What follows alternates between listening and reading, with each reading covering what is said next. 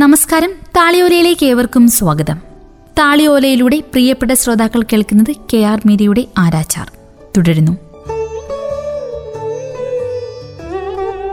കാളീചരൻ പിതാമഹൻ ആരാച്ചാരായി ജോലി ചെയ്തു തുടങ്ങിയ കാലത്താണ് ഏലോകേശി കൊല്ലപ്പെട്ടത്. തരകേശ്വർ ക്ഷേത്രത്തിലെ പൂജാരിയായ മാധവചന്ദ്രഗിരി മഹന്തുമായി അഭിഹിത ബന്ധം പുലർത്തിയതിന് ഭർത്താവ് നോബിൻ ചന്ദ്ര ബാനർജി മീൻ വെട്ടുന്ന കത്തികൊണ്ട് ഏലോകേച്ചിയെ വെട്ടിക്കുന്നു. മിലിറ്ററി പ്രസിൽ ഉദ്യോഗസ്ഥനായിരുന്ന നോബിൻ ചന്ദ്ര വളഞ്ഞ കാലുള്ള കുടയുമായി ജോലി കഴിഞ്ഞുവന്ന് കയറിയ ഉടനെയായിരുന്നു കൊലപാതകം. സാരിത്തലപ്പുകൊണ്ട് മുഖം മറച്ച് ഏലോകേശി ഭർത്താവിന്റെ വെട്ടിനു വേണ്ടി കഴുത്തു കുനിച്ചു കൊടുത്തു. എസ് എസ് കെ എമ്മിന്റെ മുന്നിൽ മൈതാന മുകളിൽ സൂര്യൻ ഉദിച്ചുയരാൻ ആരംഭിച്ചിരുന്നു. ആ ദൃശ്യം മനോഹരമായിരിക്കുമെന്ന് ഞാൻ സങ്കല്പിച്ചു ആശുപത്രി വളപ്പിൽ എല്ലായിടത്തും ഒരുതരം വൃത്തികെട്ട ദുർഗന്ധം നിറഞ്ഞു നിന്നിരുന്നു. അഴുക്കു പിടിച്ച് കറുത്തുപോയ വെള്ള വസ്ത്രങ്ങൾ ധരിച്ച മനുഷ്യർ ശരീരത്തിന്റെ പല ഭാഗങ്ങളിൽ വെച്ചുകെട്ടുകളും വേദന നിറഞ്ഞ മുഖങ്ങളുമായി കിടക്കുകയോ ഇരിക്കുകയോ കൈകൾ പിന്നിൽ കെട്ടി ഉദാസീനതയോടെ നടന്നു പോവുകയോ ചെയ്തു. ഗേറ്റിനരികിലെ നിറഞ്ഞു കവിയുന്ന ചവരുവീപ്പിയിൽ കുട്ടികളും പട്ടികളും ഭ്രാന്തനെന്ന് തോന്നിക്കുന്ന ഒരു പുരുഷനും പരതിക്കൊണ്ടിരുന്നു. ആ ഗേറ്റ് സ്വാതന്ത്ര്യത്തിന് ശേഷമാണ് ഇന്ത്യക്കാർക്ക് വേണ്ടി തുറക്കപ്പെട്ടത്. അതുവരെ ബ്രിട്ടീഷുകാർക്ക് മാത്രം പ്രവേശനമുള്ള മനോഹരമായ ആശുപത്രിയായിരുന്നു ഇതെന്ന് ധാക്കുമ പറഞ്ഞിട്ടുണ്ട്. ആശുപത്രി വളപ്പിനുള്ളിൽ അക്കാലത്ത് സുന്ദരമായ രണ്ട് ജലാശയങ്ങളും ടെന്നീസ് ബാഡ്മിന്റൺ കോർട്ടുകളും ഉണ്ടായിരുന്നു. കൊതുകുകളാണ് മലമ്പനി പരത്തുന്നതെന്ന് കണ്ടുപിടിച്ചതിന് നൊബേൽ സമ്മാനം വാങ്ങിയ സർ റൊണാൾഡ് റോസിന്റെ സ്മാരകം കാണാൻ സ്കൂളിൽ പഠിക്കുമ്പോൾ ഞാനിവിടെ പഠനയാത്രയ്ക്ക് വന്നിട്ടുണ്ട്. റൊണാൾഡ് റോസിന്റെ സ്മാരകം ഒരു ഗേറ്റിനു മേലുള്ള ഫലകം മാത്രമായിരുന്നു. കൊൽക്കത്തയിലെ ആദ്യത്തെ പ്രൊട്ടസ്റ്റന്റ് പള്ളിയായിരുന്ന റവറൻ കിർനാഡറുടെ ഉദ്യാന വസതിയായിരുന്ന ആശുപത്രിയിൽ ഇന്ന് കണ്ണു പതിയുന്നിടത്തെല്ലാം ഈച്ചകൾ ആർക്കുന്നതാണ് ചരിത്രത്തിന്റെ ഏറ്റവും നല്ല പാഠങ്ങളിലൊന്ന് എന്നെനിക്ക് തോന്നി. കൊഴിഞ്ഞു വീണ മഞ്ഞയോ ചുവപ്പോ നിറമുള്ള പഞ്ഞിത്തുണ്ടുകളും കഫവും മുറുക്കിത്തുപ്പിയ പാടുകളും ചേർന്ന് ആശുപത്രിയെ ഒരു അഴുക്കു കൂനയാക്കി തീർത്തു. എന്റെ ഈ വൃത്തികെട്ട അനുഭവങ്ങളെല്ലാം ഞാൻ കാരണമാണെന്ന് തോന്നൽ മാത്രമാണ് എനിക്ക് കുത്തിനോവിക്കുന്ന സ്വാന്തനമായത്. വേർതിരിച്ചറിയാൻ സാധിക്കാത്ത കുറ്റങ്ങൾക്ക് എന്നെ കഠിനമായി ശിക്ഷിക്കാൻ ഞാൻ ആഗ്രഹിച്ചു. ശിക്ഷയെക്കുറിച്ച് ചിന്തിച്ചപ്പോൾ എനിക്ക് സഞ്ജീവ് കുമാർ മിത്രയെ ഓർമ്മ വന്നു. അയാളുടെ ഇടിഞ്ഞു പൊളിഞ്ഞ ബംഗ്ലാവിൽ പത്ത് വിടർത്തിയ സർപ്പങ്ങൾ കണക്കെ വള്ളിച്ചെടികൾ പടർന്നതിന് നടുവിൽ അയാളെ പുണർന്നതിന്റെ ഓർമ്മയായിരുന്നു എന്റെ ഏറ്റവും വലിയ കുറ്റകൃത്യം.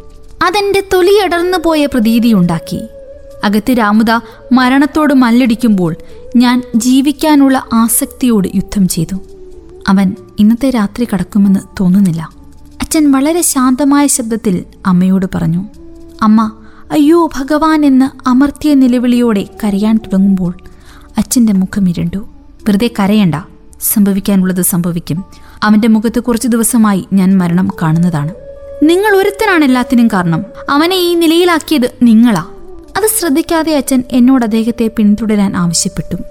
എന്താണ് അദ്ദേഹം ആവശ്യപ്പെടാൻ പോകുന്നതെന്ന് തീർച്ചയില്ലാത്തതിനാൽ ചെറിയൊരു പരിഭ്രമത്തോടെ ഞാൻ അച്ഛന്റെ പിന്നാലെ നടന്നു. കുട്ടികളും പൂച്ചകളും പട്ടികളും തമ്മിൽ മത്സരിക്കുന്ന ചവറ്റ് വീപ്പയ്ക്കരികിലെത്തിയപ്പോൾ അഴുകുന്ന അവശിഷ്ടങ്ങളുടെ രൂക്ഷമായ ഗന്ധം എന്റെ മൂക്കിലേക്ക് തുളച്ചു കയറി. അച്ഛൻ എന്നെ തിരിഞ്ഞു നോക്കി. നിന്റെ കയ്യിൽ ആ ചെറുക്കന്റെ നമ്പറല്ലേ? ഒന്ന് വിളിച്ചറിയിക്കാൻ. എന്റെ മുഖം ചുവന്നു. ദാ അവിടെ ഫോൺ ബൂത്തുണ്ട്. കാശ് ഞാൻ തരാം. അവനെ ഒന്ന് വിളിച്ചറിയിക്ക്.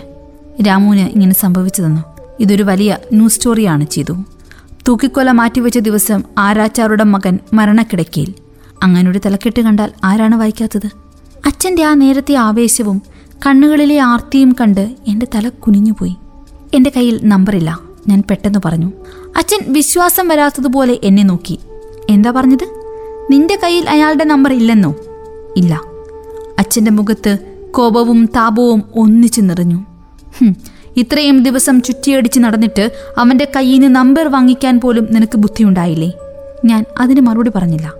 അച്ഛൻ തോളിൽ കിടന്ന തോർത്തെടുത്ത് കുടഞ്ഞ് മുഖം തുടച്ച് വീണ്ടും തോളിലിട്ടതിന് ശേഷം ഇടുപ്പിൽ നിന്നും ഒരു സിഗരറ്റ് എടുത്ത് കൊളുത്തി ആഞ്ഞു വലിച്ചു ശരി ശരി ഞാൻ നമ്പർ സംഘടിപ്പിച്ചു തരാം. ചാനൽ ഓഫീസിൽ വിളിച്ചു ചോദിച്ചാൽ മതിയല്ലോ. ഒരു പുക വിട്ട് കഴിഞ്ഞപ്പോൾ പ്രശ്നത്തിന് പരിഹാരം കണ്ടുപിടിച്ചതുപോലെ അച്ഛൻ പ്രസന്നത വീണ്ടെടുത്തു. കൃത്യം നടത്താൻ സാധിച്ചിരുന്നെങ്കിൽ അത് വലിയൊരു സൽകീർത്തി ഉണ്ടാക്കിയേനെ. നിനക്ക് സാധിക്കാതെ പോയി. തൽക്കാലം നിനക്കൊരു സർക്കാർ ജോലിയാണ് ആവശ്യം. അത് കിട്ടിയാൽ നമുക്ക് പിടിച്ചു നിൽക്കാം. അതിന് നമ്മളെ സഹായിക്കാൻ അവന് മാത്രമേ സാധിക്കൂ. അച്ഛന്റെ ശബ്ദം തളർന്നതായിരുന്നു. എൺപത്തെട്ട് വയസ്സിന്റെ ഭാരവും ക്ഷീണവും അച്ഛന്റെ വാക്കുകളിൽ ഞാൻ ആദ്യമായി കേട്ടു. എനിക്ക് അച്ഛനോട് വാത്സല്യം അനുഭവപ്പെട്ടു. ഏലോകേശിയെ കൊന്നതിന് ഭർത്താവും ജാരനും അറസ്റ്റിലായി. നൊബീൻ ചന്ദ്രയെ തൂക്കിക്കൊല്ലാനായിരുന്നു കോടതി ആദ്യം തീരുമാനിച്ചത്. പക്ഷേ പൊതുജനം കോടതി തടസ്സപ്പെടുത്തി. ജാരനെ ശിക്ഷിക്കൂ ഭർത്താവിനെ രക്ഷിക്കൂ എന്ന് ജനം മുറവിളി കൂട്ടി. ജനരോഷം കണക്കിലെടുത്ത് നുബീർ ചന്ദ്രയുടെ ശിക്ഷ ജീവപര്യന്തമാക്കിയെങ്കിലും ആയിരക്കണക്കിന് ആളുകൾ ഒപ്പുവെച്ച നിവേദനം പരിഗണിച്ച് അയാളെ പിന്നീട് കോടതി വിട്ടയച്ചു. തൂക്കിക്കൊല ജീവപര്യന്തമാക്കി കുറച്ചതറിഞ്ഞ് പിതാമഹൻ പറഞ്ഞു ഹോ ഒന്ന് കുറഞ്ഞു കിട്ടി. താളിയോല എന്നിവിടെ പൂർണമാകുന്നു. തുടരാം അടുത്ത അധ്യായത്തിൽ.